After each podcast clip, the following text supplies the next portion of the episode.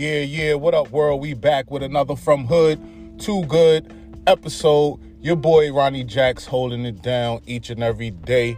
Check this one out. Walk in it right now.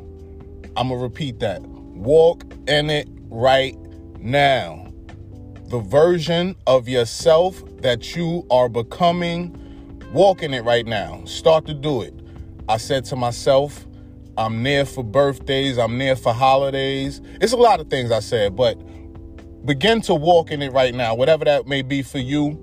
Um, you may want to I don't know. I'm losing losing my train of thought right now, but begin to walk in it right now. See yourself as the version that you want to become and do it now. Just do it. Don't ask for permission. Well, matter of fact, you have permission. I give you permission to do it. If that's what you needed, do it. A lot of people are scared. They are waiting for things. They are, and I'm guilty of it myself. They um, need the okay. They need the green light. Sometime, you know what I mean. They may just need that affirmation or that uh, uh, uh that backup. you know.